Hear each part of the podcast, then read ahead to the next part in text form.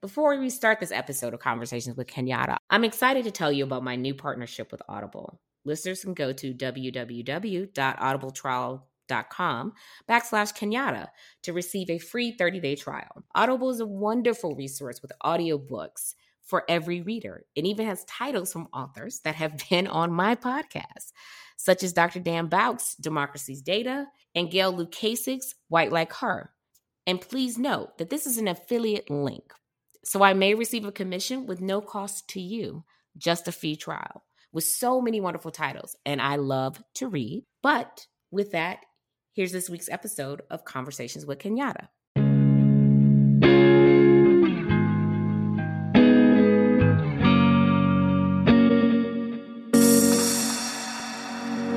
Welcome to episode 46 of Conversations with Kenyatta. Today's guest is Vincent Leggett. He is the founder and president of the Blacks of the Chesapeake Foundation. Welcome, Vincent. So then, uh, where are you? Are you in Annapolis or where are you? No. Yeah, Annapolis, oh, Maryland. Okay. Okay. Yeah, I used to live in um, Arlington and okay. Virginia and Alexandria. And where are you at now? Santa Monica, California. Oh, all right. Sunshine girl. Okay. Yes, yes. Well, I would say now you would say it's sunny. I would say it's partly cloudy, but yes, I like the I moved, yeah. I'm from Detroit originally, so I'm not down with the cold weather anymore. Okay. Yeah, yeah. So that's why I decided to make the move here. So I've been here probably 14 years or so. Okay. Yeah, so sometime, sometime, but yeah, so cool. I've read on you. I mean, you've had a illustrious, exciting career, a little of this, a little of that, and a yeah. whole bunch of everything, and a bag of chips. So you're a real influencer. But I think one thing is that you know when you referred me to some of your previous co- uh, podcasts, yeah, your interview with O. St. Clair Franklin, I yes. was feeling his dad was my mentor, and so that's why I said I'm going to stick with you, Reverend Doctor O. St. Clair Franklin was my pastor in Annapolis, and I was his assistant. Wow. And, oh, went the last mile of the way with him, and he uh, bequeathed his preaching library, books and sermons, and all to me.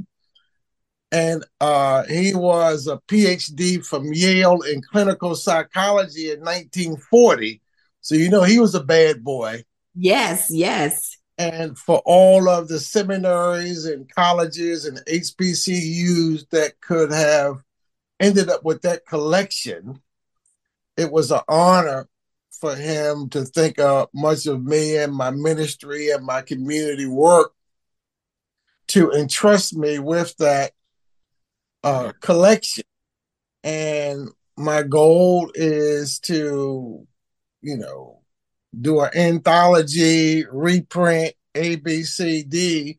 something uh, I could pass it on because I knew he wanted to give it to somebody that would do something with it.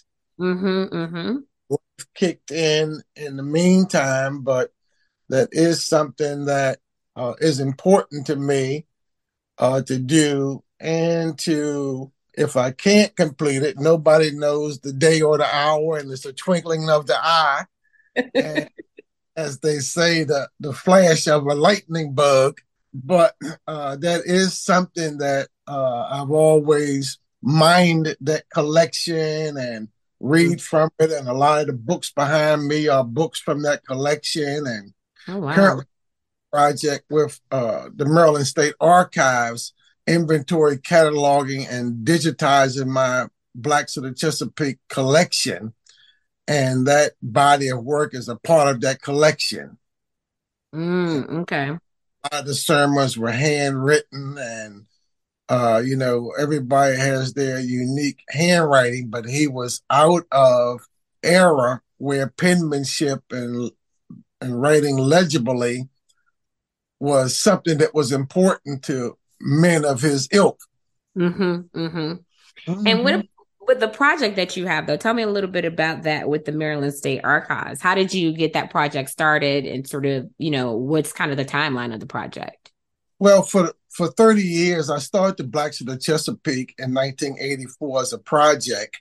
And in 1999, it evolved into a 501c3 foundation. And our primary purpose is documenting the contributions of African Americans in the maritime and seafood processing industries. And I write books and curriculum guides and do documentary films. And the project is almost like the Vigilmatic. I mean, I'm trying to find 50 different ways to tell a story about the contributions that Blacks have made because some people learn by seeing, smelling, test, touching, hearing and so I work with fiber artists and poets and filmmakers and artists and storytellers, just trying to find different ways to continue to share that message. Both of my parents were elementary school teachers. They were born in North Carolina and came out of Fayetteville Teachers College uh, in Fayetteville, North Carolina. And one thing I found about people in elementary education, their whole approach to teaching, and particularly African American and those from downtrodden lifestyles, mm-hmm. Meet the students where they are versus where you think they should be. Mm, okay, I like that. Okay. If you take that philosophy, you have to have a variety of tools in your kit Mm-hmm. That is your philosophy of teaching, where no matter what it takes, you keep trying things until the light bulb goes on or you find some style that uh, gets them to lean in more. Mm-hmm. And that's what I call a master teacher versus those professors that you had and I had that still got tattered notes, tattered lecture notes, and been given the same speech for 20 years because they're tenured and don't need to do anything different. Right. We, we spread across those people all day long. Right, exactly. Interesting. So, uh, but as a result of growing up in a household with elementary educators, I've always been a collector of everything. Mm. I mean, go to a wedding reception and the last person to leave because I'm picking up the program before before the trash man get them, and I just throw them in boxes and bags. But 30 years later, I have over 40,000 photographs in my collection, oral histories, material records, uh, memorabilia, playbills, uh, VHSs, cassette, mm. so forth. And so, one of the things with African American history and culture, it's never been a priority for mm-hmm. institutions to collect. Their mm-hmm. philosophy has been if George Washington didn't sleep there, it's not important. Or when they raised or knocked down our communities and neighborhoods, nobody is doing archaeological digs. Right because it might be a few rusty nails and some fish bones, nothing to see here. Keep it moving, bring in the bulldozers. And that could be our cemeteries, our homes, our churches, our schools. Right. And so, one of the things that the Maryland Archive, in, in our case, have been around since 1634 mm-hmm. as the keeper of all of the land records and deeds and court records and state agency records since that time period, they had a very limited amount of African American based materials in their archives, and particularly community based archives. And so we started a conversation about having the Blacks of the Chesapeake bring their collection and for processing. And during that time period, I had materials at the in law's house, the outlaw's house, under beds, under couches, in spaces that weren't temperature controlled. Mm-hmm. The representatives from the archives, the special collections, the digitization people, library science had done a vulnerability study mm. my 30 year collection. And I always thought that the photographs were the sweet spot of the collection. I mean, I write books, I pull from the materials, I use it in films and research projects. But they determined it was the cassette tapes and the VHSs mm. that 25 years out of that stuff in best conditions, but with cold weather, hot weather. We all had an eight track that got hung up in the car. And uh, into that story, or the cassettes that we got a, a fountain pen in trying to rewind yeah. it yeah. it. but they found for a community based collection, uh, they found a few tide marks on the boxes, but no bugs. The photographs didn't melt, didn't stick. Things were still intact. But they found that the VHS magnetic tape transfer, mm. if nothing else went bad, let's save those. And I had over 50 or 60 in that median. Mm. They made the pick out my 10 greatest hits and they sent them to John Hopkins University's archives to digitize those. Mm-hmm. So it was really in that process. And that began about three years ago. And I received a grant from the Maryland Center of History and Culture to hire interns and to partner with the Maryland State Archives. And one thing I found Miss Kenyatta, is that they archivists take a long view of history. Mm. My trying to get to the next paycheck or the next week. I don't have a long view on many things. yeah. Uh, being a, a, a, black man from East Baltimore smoking cigarettes.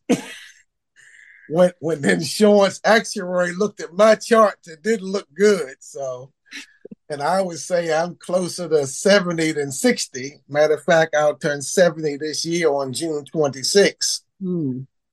But what their approach was let's take time and get the system right. The old Dewey Decimal system, the uh, index card, but now it's all electronic.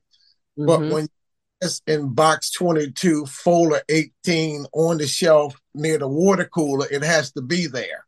Right. Only that, the metadata, the who, what, when, and why, mm-hmm. just a yellow cat sitting on black Cadillac, Vince, why is it in your collection? Mm-hmm, mm-hmm. And so they call that writing the metadata and keyword searches in which you're going to use the same searches that the National Archives use for keywords and the Maryland Archives because they wanted my collection to have all of the attributes of other institutional collections. Mm-hmm. So when people on the button, it looks like everybody else. So those things were very important to, to them. And they really had to duct tape me in the chair to finally yield. I mean, they beat me down and I finally yielded to their system because they're taking the long view. Uh, more dollars can make it go faster, but if you don't have the system in place, mm-hmm. it's not going to go anywhere anyway. Right. And you want it to be useful to folks, right? I mean, that's the whole purpose of getting it yeah. available, right? So people can actually search, search, find, access, and and use those documents um, and that collection and records in their own research, especially and, this, and I think part of how they flipped me was for your own purposes, number one, and then for researchers and scholars and teachers and students. Mm-hmm, mm-hmm. And so I think that once they personalized it, no Vince, so it could be more accessible to you. Right. That just changed my whole orientation because I kept thinking I wanted to be accessible to others. Mm-hmm. But it's really the engine, the heartbeat of Blacks of the Chesapeake is this collection, and it's the 1980s to today.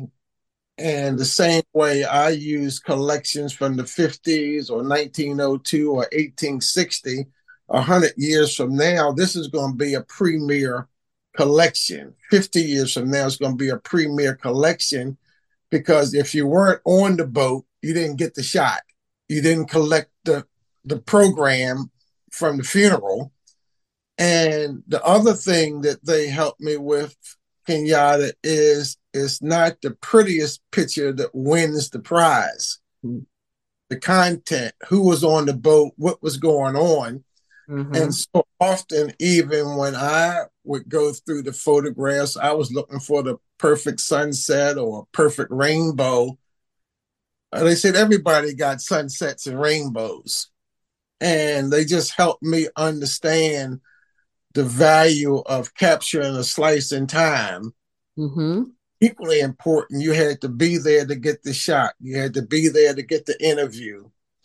And many of the people that I interviewed 30 years ago were 70 years of age at that time. Right, right. So with this with this project, you mentioned that you got a grant. Did you write because uh, I know people always say to me for certain things, why don't I get a grant for something, right? And I but I know it sounds it's easier said than done. And grant writing is kind of like a, a, process, and there are folks that just focus on that themselves. So, did you write the grant yourself, or did you have someone help you kind of write the grant so that you could fund this project? It was a collaborative with the Maryland Archives folks because, again, that's the world they're from. Mm-hmm. Uh, uh, writing to, I had the content and could provide the content but the chapters and the verses and the whereas and uh, the sequences, what are the qualifications of people that's going to be working on it? Mm-hmm. And that was part of their long view because once we wrote the grant, put the system in place, did some samplings of the various media that I have, and now it's ready to submit to the Mellon Foundation, or it's now it's ready to go to the Ford Foundation or any other institution mm-hmm. because concept is there, the process is there, it's been fact checked, and the people that put it together are all credentialed and credible people. Mm-hmm. And we had graduate students working as interns, doctoral students, postdoctoral students. Mm-hmm. And another so that's what I would say. It was a collaborative effort, and even in my case, I mean, uh, my work background is a K sixteen education. Mm-hmm. Uh, uh, I've run two multi-million dollar housing agencies. I've worked mm-hmm. for the natural resources for 10 years. I've been school board president.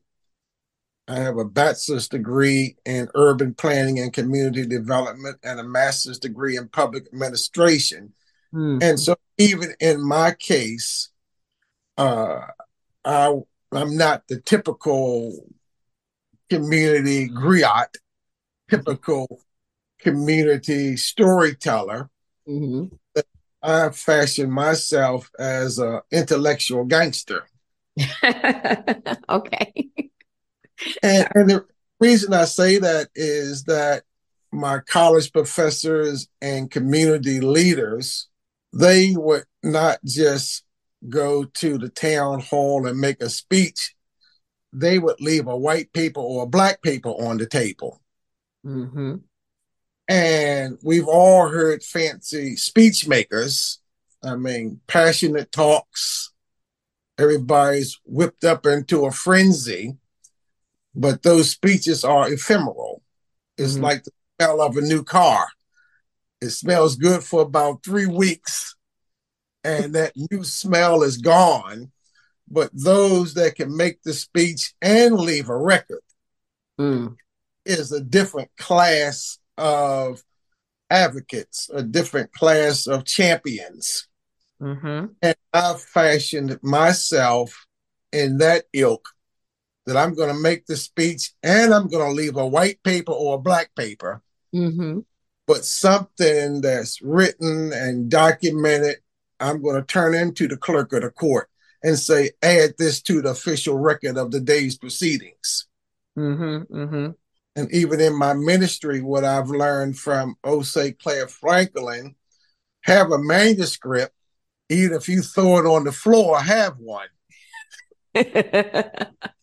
I like that. I like that. Um, so for you, with you know, you've mentioned kind of the different projects that you do uh, to to reach folks, you know, to meet the students where they are, not where you think they should be. So with that, um, there's been a variety of media and and ways you've kind of explained the story and told the story of Blacks of the Chesapeake Foundation. But I'm pretty, I'm very interested in sort of kind of what documentaries um, have you worked on and, you know, that have, have you worked on just for the foundation as well as others you might have been, uh, you know, featured in based on your knowledge of Blacks of the Ches- Chesapeake? Right now, we have two documentaries trending nationally and internationally. One is on Frederick Douglass, mm-hmm. called Becoming Frederick Douglass. The other is Harriet Tubman, Visions of Harriet. And these were produced by Stanley out of New York mm-hmm. and PBS and all of their affiliates around the country and the world. In my case, uh, I was included as a subject matter expert and social commentator in both documentary films because Douglass and Tubman were both born in Maryland on the Eastern Shore and salt running water running through their veins. Mm-hmm. And directly in the wheelhouse of blacks of the Chesapeake. We've always considered Douglass and Tubman as the bookends of blacks of the Chesapeake. Mm. What I found with 30 years of lecturing and writing around the country is people want to hear big names first. on the marquee at the Apollo, Vince Leggett coming. I'm going to say Harriet Tubman, Frederick Douglass are coming, and Vince is tagging along. That's what's going to be on the marquee at the Apollo. right, right. Well, you know, it's funny. That's actually those two documentaries is how I how I actually found you. So I saw oh. both of them on PBS, and I when I watch because I love PBS, haven't been on PBS with Genealogy Roadshow. Um, when I watch those documentaries, I tend to like have a notebook and I write really fast because I'm trying to get everybody's name and mm-hmm. um, you know, to to just chat with them because I'm very interested in sort of the work that you do in when you're focusing on a community, right? And the work that others do, whether maybe focusing on a community or um, you know, just kind of focused on a specific area as it relates to African American history. And I want to focus I want to talk about community a little bit because I know as genealogists sometimes what we do is we do have communities that we focus on because our ancestors lived in that community, right? If they never left um, and migrated somewhere else. But I feel like the way in which we focus on that community sometimes is not necessarily uh, focused on the cultural aspects of it and the kind of day-to-day life and historical context, but more focused on the names, dates, and places. So, what advice or how would you, you know, someone give advice to someone who wants to do a community-based approach and collection uh, to kind of get outside of the, the their wheelhouse of just facts, but make it broader? Well, one of the things I would say is, and I've been schooled in this, that whether I'm doing community storytelling, oral histories, documentary work, is one, I drive my pickup truck and and not my convertible. That's step one. Okay. Got it. The other thing is leave the pad and the camera and the pen in the car. Mm. Okay. Because so often people jump out and so anxious to learn and gather and chit and chat. They don't know whether you're from the IRS, the DEA, the FBI, who are you? And you're down here trying to get in my business. Right, right, right. And so I've learned that from people that I've done field work with. Get to know the people 1st mm-hmm. It may not be a good day for them, what's going on in their world. Got it. Because I'm a student of the 60s growing up in Baltimore with the war on drugs, war on poverty. We got interviewed to death by Division One scholars and universities, and our life got no better. Right. That's lived experience. Mm, hmm hmm I like that. Um, so let's talk about you growing up in your in your background. Um, I mean, sort of what expand on that. What was it like growing up? I think you said in East Baltimore in the '60s. Like, what what was that like? Um, as far as just the community and and what was going on at the time. Since I'm from the Midwest, I don't know a lot as much about kind of you know Maryland, Virginia, D.C. area at during that time period right? Yeah. Um, I have my own experience. My mom has her own experience with that with Detroit in the 60s, but I'd be very interested to hear what your experience was like. Well, for me, it would start with, as I indicated, my mom was from the greater Rocky Mount area of North Carolina. My dad was from below Fayetteville on the South Carolina border, mm-hmm. and, and Lumberton. And they migrated in the 50s to Baltimore. So that's how my family got to Baltimore, and they had other relatives that were there before, and others came after. And during my formative years, we lived in an integrated community. Mm. And I had a white woman that lived next door to us in East Baltimore. And she gave me all of her National Geographic magazines. Mm stacked up and tied together with cord. And she would hand them over the fence. And I would go through that batch and get another batch. In addition to that, she introduced me to raisin bread. And I'm to tell you the combination of National Geographic and raisin bread.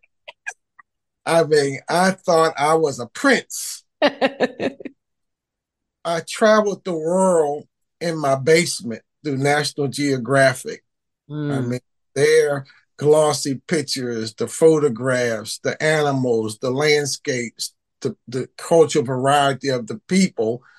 And when I would do book reports or bulletin boards at the school, I would sprinkle in a little bit of Jet, Afro American newspaper in Ebony, but National Geo won the awards. I'm still little Vinny from East Baltimore, so I'll put those in. But what I would say is that I have other friends who are retired Supreme Court Chief Justices, mm-hmm. and or the area I lived in, Sugar Hill, mm-hmm. because uh, they were in 22 story high rises and down in the projects and no trees, nothing green. And in East Baltimore, that was very predominant. But we lived in an integrated part of East Baltimore with a front porch and a backyard. And my mom was a school teacher in the community. My dad could not make money in teaching, and so he went to the post office and then ended up in the canneries and so forth.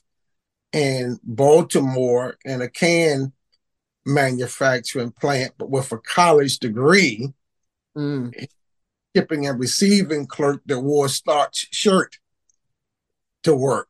And they called him Uncle Tom. Mm. wasn't on the floor on the line, but he gave all the boys in the neighborhood jobs for the summer. Mm. Mm. Interesting. And, and again, so that's one part of it. I'm trying to set a stage for you. But also, every summer, my older brother and two younger sisters got shipped back down the country every summer. Mm. And I worked in cotton and peanuts and sugar cane and hunted and fished. And that just provided a great contrast to the grit and grind of the city. Mm. And gave me an early land based experience that really shaped who I am today. And I describe myself as a country boy from East Baltimore. Once people stop laughing and say, Ain't nothing country in East Baltimore, I say, I am. But one day, Kenyatta, I was on a golf course, country club, and described myself that way to a white gentleman. We were introducing each other on the first tee. I said, Hey, I'm Vince Country Boy from East Baltimore and laugh. And he said, Sir, I understand that sentence. He said that to him, that means that I have a strong work ethic and streetwise. And so I've kind of walked into that spirit. Mm-hmm. And that aligns with the intellectual gangster, the guys that can make the speech and leave the white paper or the black paper. It depends on what point they want to make, but they can write both of them. Right, right. And so that has really informed, you know, who I am and and to a great extent as I look retrospectively at my life, I would say I was raised as a prince mm. with the type of people that saw enough in me to pour into me. Mm-hmm, mm-hmm. I always had an affinity for the older guys. I mean, I, again, going back to East Baltimore, uh, I would go up on the strip I mean, that's where all the action is at on the strip, and figure out who was in charge, mm-hmm. and make myself their special assistant. So I was with the top pool shark, top preacher, top politician, part hustler, whoever was in charge. Because one thing I learned early on from my granddad in North Carolina good help is hard to find and it's hard to find today. And what he drilled in me was Vince, be good help. Mm-hmm, mm-hmm. Because system protects good help. Mm. You protect good help. I protect good help. It's mm-hmm. hard to find. And mm-hmm. we'll give good help breaks that yeah. we knock bad help. Right. Agreed. Agreed. Yeah. and subsequently, I worked for five governors. Mm, okay. And so that same guy that was with the golf pros and the hustlers and the preachers and the politicians, I always fashioned myself to be good help. And today I'm good help. Mm-hmm. And, and, so, so when, go ahead. So with that though, I mean, I, I like that that setting the stage, right? And the National Geographics Geographic and kind of just uh, even being shipped back to North Carolina. Um, since you were, since you and your siblings spent that sort of summers in North Carolina, um, you know, did you kind of when you were down there ask any questions about your family history? Did you, you know, have you done your own family history research and have you discovered anything interesting in your background? Well, one of the things is that by my mom and dad being college educated during that era, or many people, if they had a third, fourth, you did good if you got to the seventh grade, because that's the highest the colored schools went and right. those. That they were both leaders in their families, mm-hmm. extended families, and I was their special assistants. And so they believed in family. They would go to family reunions.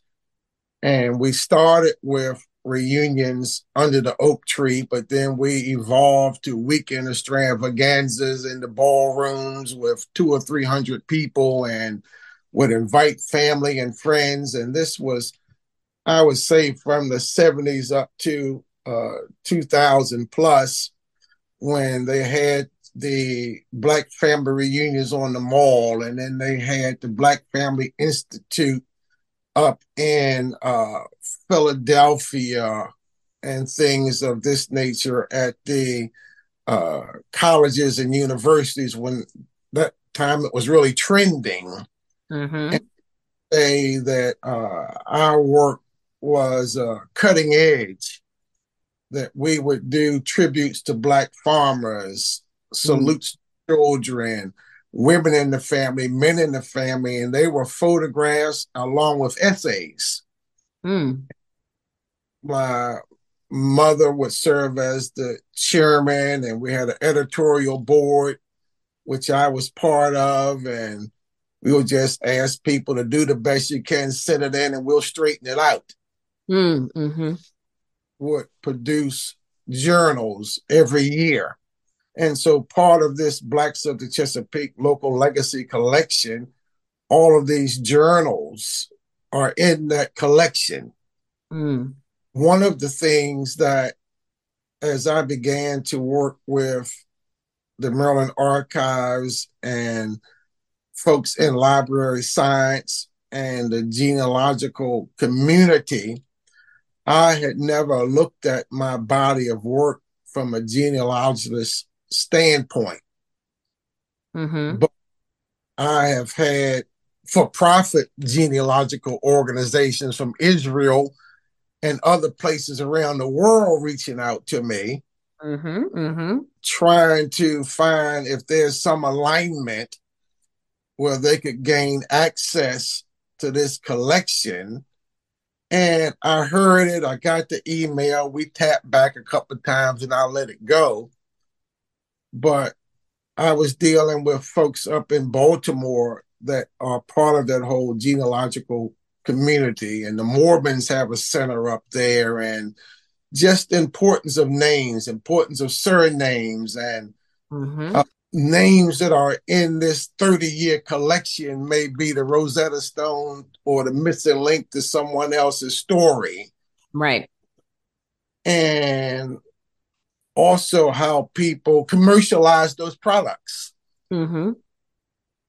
uh, to help further other objectives that they may have that may not be in- linked to that at all. They might be interested in fast cars. Right, right. So this is one thing I've found, and then also my background in history and culture. I just learn in a very eclectic way. Uh, music and art and hieroglyphics and pig Latin. And I mean, I'm just a sponge for information and have the tolerance and the temperament where I can sit by the rocking chair and listen. Mm-hmm. Uh, but what I also know is because of the way I learn and process, I really know a little bit about a whole bunch. Mm-hmm. And it's almost like the old well we had down on the farm. My granddaddy would say, Well, Vince, always leave a little water in the can because you got to prime the pump. And sometimes, if you're able to put a little water in there and then work it and get the hydrology working, the mm. pump works. Right. And when people see that you know a little bit, they are more apt to share more.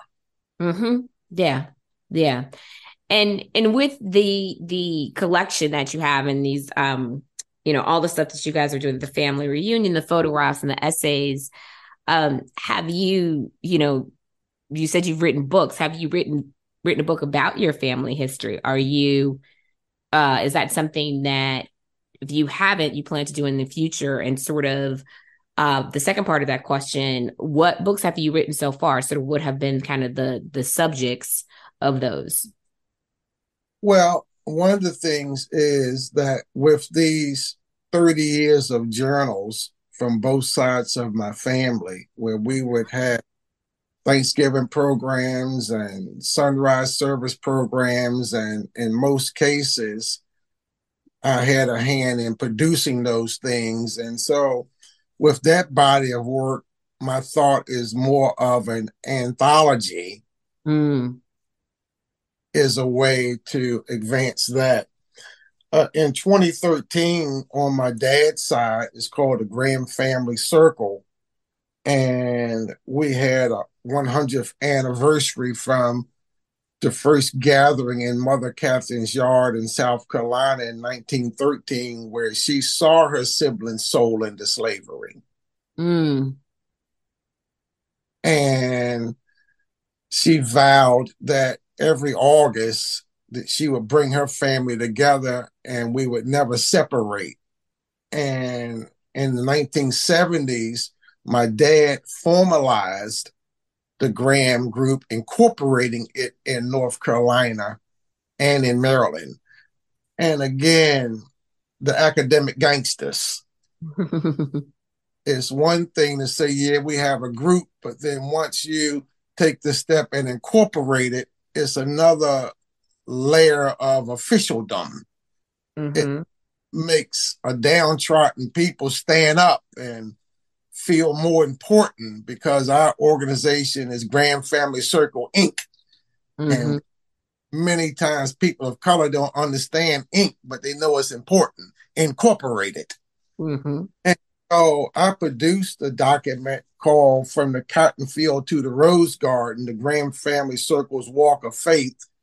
And it was uh, researched and narrated. It was a uh, musical theatrical production at our family church in North Carolina. So it's those kinds of things, even in my book, The Chesapeake Bay Through Ebony Eyes. Hmm. Uh, this book uh, contains vignettes of men and women that I've met along the reaches of the bay. But by my dad being a sportsman, uh, we had the Leggett Sportsman's Club.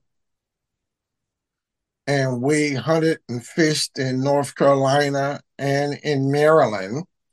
And uh, he's included in the book. But the book was published in 1999 and is still one of the more popular books on the Chesapeake Bay. Hmm. And what is giving it staying power are the recipes. Hmm. okay because recipes are snapshots of history. Mm-hmm. And people always say, well, Vince, when are you going to write the coffee table book? I could write a $80 coffee table book next week. My mom will have one, my doctor, and my attorney. My products are geared to educators mm-hmm. because as an educator, not as classroom teacher, but an educational administrator and a planner, I take the position the teachers can't teach what they don't know. Agreed. And we can sit around and bellyache about what school districts are doing or not doing. But as I indicated, I'm the former president of the Anne Arundel County Board of Education here in Annapolis. At the time, it was the 45th largest school district in the nation. Mm. Mm-hmm. And so I wrote the book, developed the curriculum guide, marched it through the review process, and had it approved as supplemental materials of instruction. And have had other school districts adopt it. And in states like New York and in Maryland, we have 24 counties in Baltimore City. Hmm. And I had to go to each county.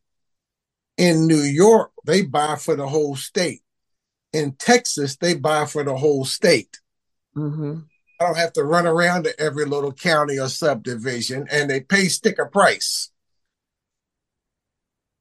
And so, again, it's being schooled by people to see how the big boys and big girls do things. And I'm just you know, little Vinny looking, leaning, listening, but smart enough to extract from that, scale it to my realities, mm-hmm.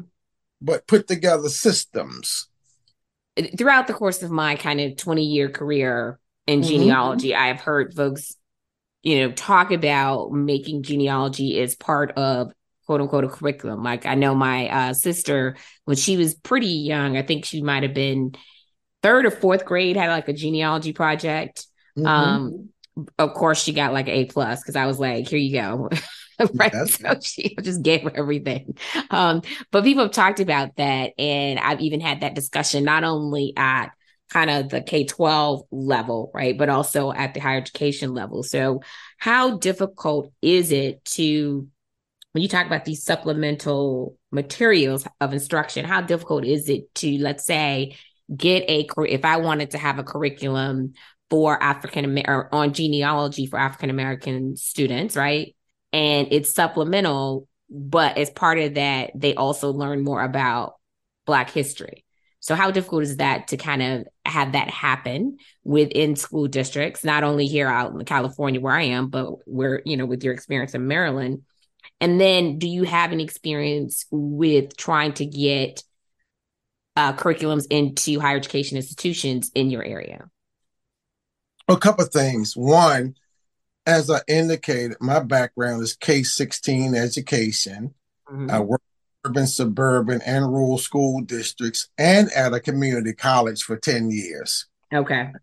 And so that's part of the, the context for my next statement. I wouldn't try to get a product into nine to three education. It's like a Bermuda Triangle. You go in the front door, nothing comes out the back door. You'll run out of time or money right. before you finish that. So let okay. me just start there supplemental education is the to me i've found a better route to take because you're not fighting the curriculum managers you're not fighting the school board you're not fighting the pta because that nine to three period one they're teaching the tests everybody's beat down with accountability mm-hmm, mm-hmm. if anybody if the people aren't reading, not factoring, not learning, and they find out you have any bootleg material in that classroom. They're looking for somebody to pin it on. Gotcha. Mm-hmm. Now, with the supplemental material, it's optional. Mm. So that's step one. Get on the approved list. And that's that fight is not as hard it still has to go through the rigors of review where we had uh, one photograph in one of our publications and a guy had a cigar in his hand mm. because people kind of the reviewers are kind of looking at what's influential uh, is it a beer or is that a soda pop right. so you know get through that kind of stuff. That's what gets some people tripped up. They don't think it's a big deal, but something like that can shut down your project. Mm-hmm. And so, for, first things first, get on the list. Mm-hmm. Mm-hmm. And then the second thing is uh, have a crab feast or a boat ride for the teachers. okay. because, you know, because one, once they know you're on the list, they know it's been approved and screened. Mm-hmm. So fight that battle. Got it. But then how do they know you're out there? And so what kind of outreach can you do? I mean, going to the PTAs, going to the teachers convention, uh, just letting people know that your product is available I think is important. And also have it sized for, as they call it, scope and sequence. How is this going to fit into the scope and sequence and what objectives are met by your work? And many times you have to be able to tell them. They're mm-hmm. not going to figure it out on its own. And so with my Ebony Eyes book that uh, we introduced it to fourth grade because that's when innovation and industrialization and technology takes place and so forth. And so I've had school districts buy the book for all fourth graders. Mm, okay. And so, you know, you pick up the onesies and the twosies. Right. But if you can pitch it properly and get it into the scope and sequence, uh, because I know even when I go to book shows, book fairs, I mean, in the civic centers, yep. I'm in a different category on the showroom floor because I have a book and a curriculum. I'm over in the education section. I'm not over there fighting with 50, 50,000 titles. Right. With pop up stands and pop up banners and giving out Tootsie Rolls and all. no, I, I'm in another section. Right. And by bringing in the curriculum guide that's also approved as a companion, mm-hmm. you already can see and hear that's going to set me apart on the ballroom floor. Right, right. So and that's that- what I that's what I would say. I think that that is a more productive route. And then also, we work more with after school summer programs. Mm, okay. Even in our school districts now, I mean, nobody can get out field trips. Uh, the money for a bus is a thousand dollars now. Mm-hmm. You can't pile them in the car, put them in your mama van. I mean, liability. Right. So, with thank you for that because that's that's very interesting and it's kind of something that that I thought about and I know that others uh, have thought about too, especially because we, you know, really, at least for me, I like to bring genealogy to the masses, and I feel like from my my own personal journey in genealogy, I became more interested in history once I started doing genealogy and became really a student of history because I wanted to put my ancestors in context of American history, right? And what was going on at the time. Um, but I would, my last question for you sort of is with everything that you've done in your career and all the, the books you've written and documentaries you've been in and sort of, uh, you know, the collection that you have and the work you have going on at the Maryland State Archives, sort of what's next for you and what's next for the Blacks of the Chesapeake Foundation? Well, one of the things is uh, two major projects. One of them is uh, land conservation and uh, heritage preservation. That I was part of a team that rescued five acres, uh, what was formerly a 180 acre beachfront property in Maryland that was home to two fabulous African American beaches, Carr's Beach and Sparrows Beach, that operated from the 1930s to the mid 60s during the period of segregation mm-hmm. when people of color were restricted. I mean, you had the, the Bruce's Beach and things that you had down in Santa Monica. They have a story up through eminent domain and taking, and some restoration took place there was Idlewild up there in Michigan, up on your Detroit side, was where the James Browns, the Little Richards, the Sam Cookes, Aretha Franklin all played there. Sag Harbor uh, up in New York, uh, the Royal Theater in Baltimore, Howard Theater in D.C. But during the summer months, Carr's Beach, Annapolis, Maryland, was the mecca for Black entertainment, where Chuck Berry had 70,000 people at a concert. Uh, James Brown would pack in 10 and 20,000. Mm.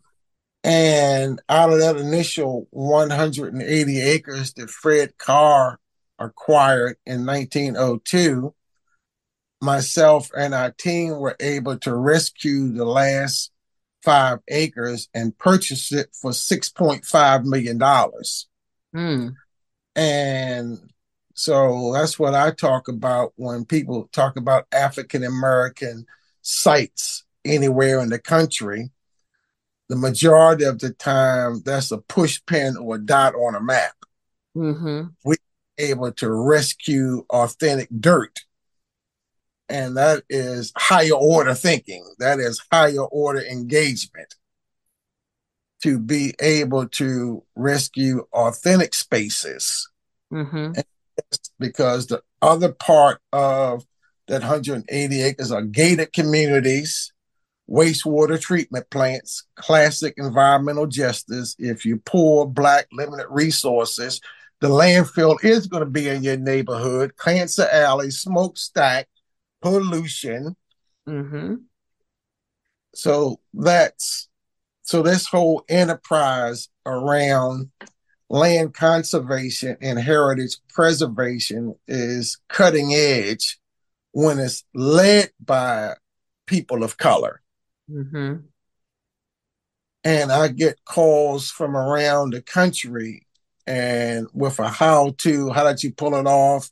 We had, you know, the Atlantic Beach versus Myrtle Beach. I mean, we've had these pockets all down New Orleans and everywhere else because we couldn't go to theirs and we started our own. And so it's the business, the economic impact.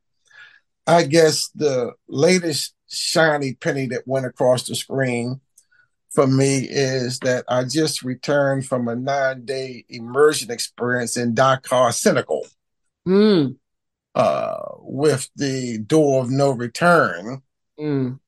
on Gorée Island because the city of Annapolis was a place of embarkment during the transatlantic slave trade, like Charleston, like New Orleans, like other places.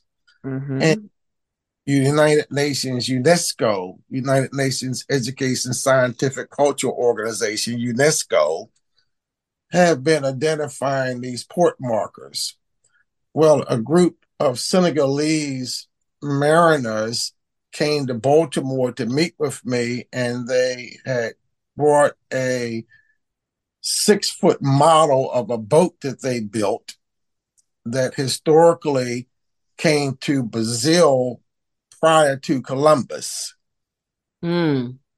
And they brought the model to me. They arranged for me to go to Dakar, where they built the original boat, and I sailed it on the Senegal River.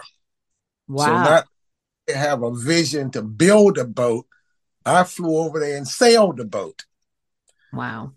The idea now is to raise money to buy a chase boat where it can hold the crew, hold the fuel, hold the provisions, because it is a sailing vessel. And they're going to sail it from Dakar to Brazil to Jamaica to the Chesapeake Bay and donate it to the blacks of the Chesapeake. Oh wow! have school kids and Discovery Channel and Nat, Nat Geo. They're already tracking me down. One, Coming full so, circle. yes, so that's the latest shiny penny that went that's come across the screen, and uh it was just I would just tell you, Kenyatta, when I touched down in Africa, I kissed the ground.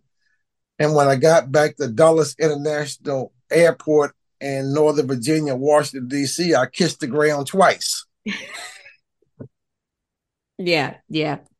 Wife with me, and again, uh, don't know the language, French and Wolof and customs, but we didn't go in as a tourist and didn't go in politically high, but went over as a cultural attache.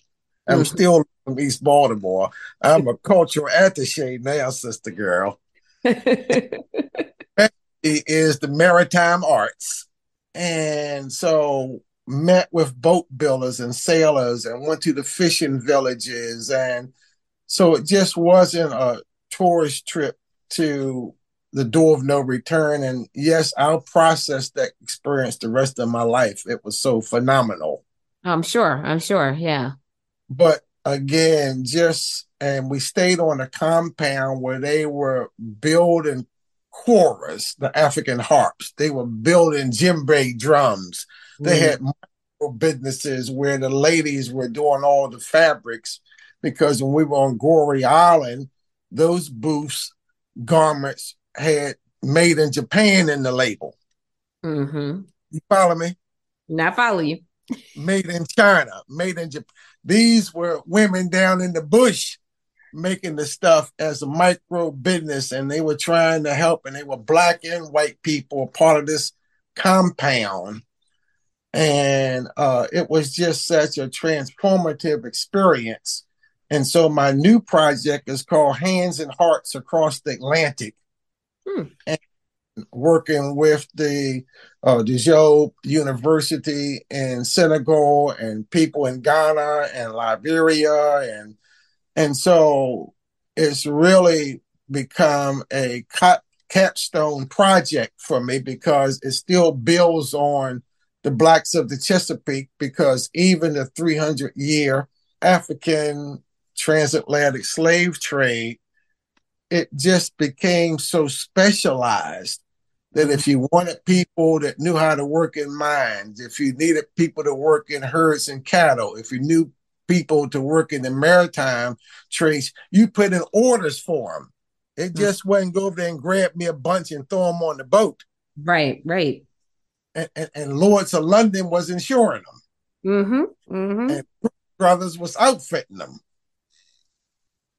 Yeah, and I think that's an excellent. I love that that project, um, and I've been taking a lot of notes because you've given me a lot of great kind of insight and ideas for things that you know I might want to do as I look to expand and branch out for my own practice and kind of focus. Um, and I I do feel like the focus on the transatlantic slave trade. I mean, I do a lot with the domestic slave trade, but the focus on the transatlantic slave trade is something uh, is something that we need more of. I think that folks need to really understand, especially about the specialization. I think, you know, I've tried to with some of these books I have from folks that have written books in the 40s or whatever, um, mm-hmm. around that and, and around how you know there were certain areas where people knew how to do certain things. And so that you said you put in that order for them.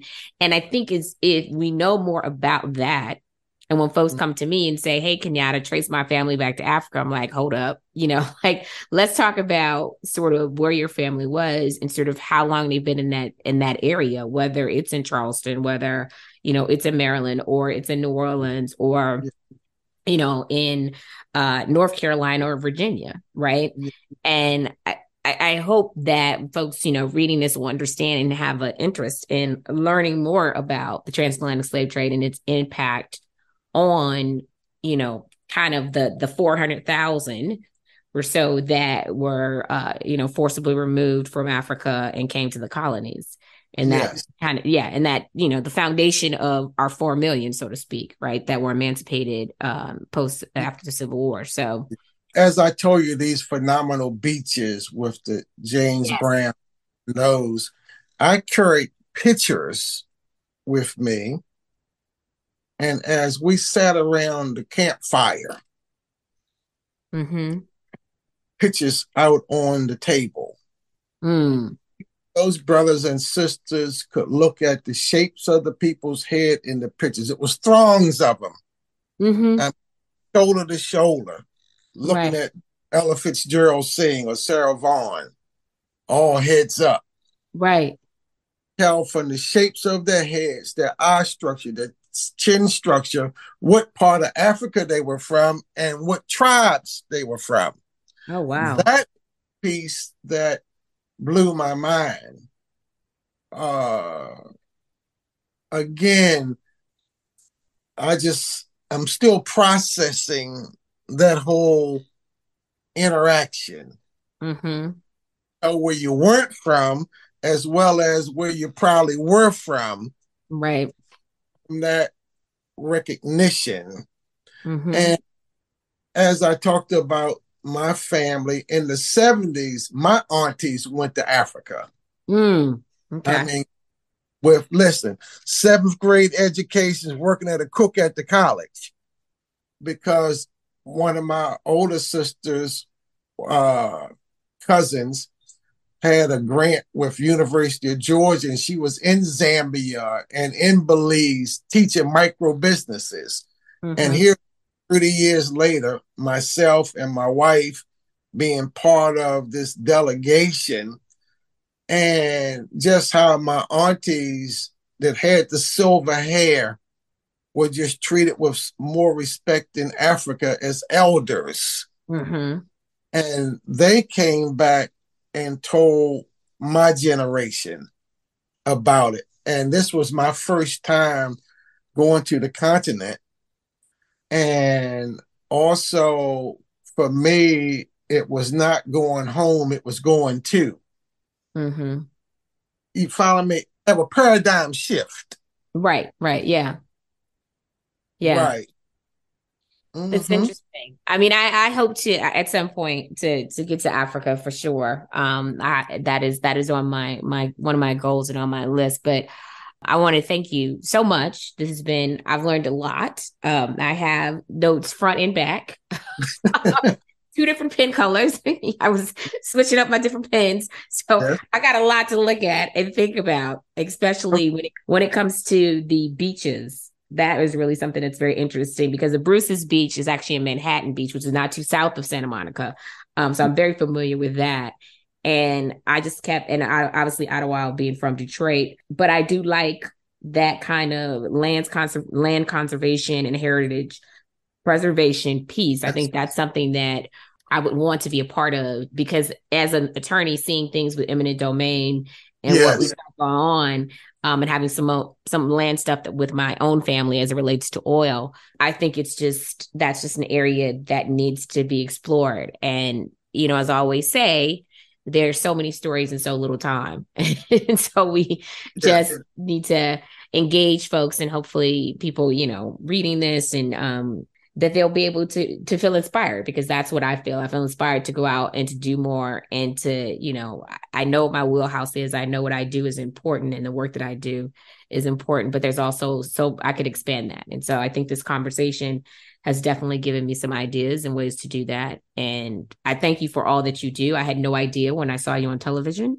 that I would hear this much in this conversation. I just was like, he looks interesting. Let me write his name down and just reach out. And so that's, uh, but it sparked a lot. Love your spirit. Thank you.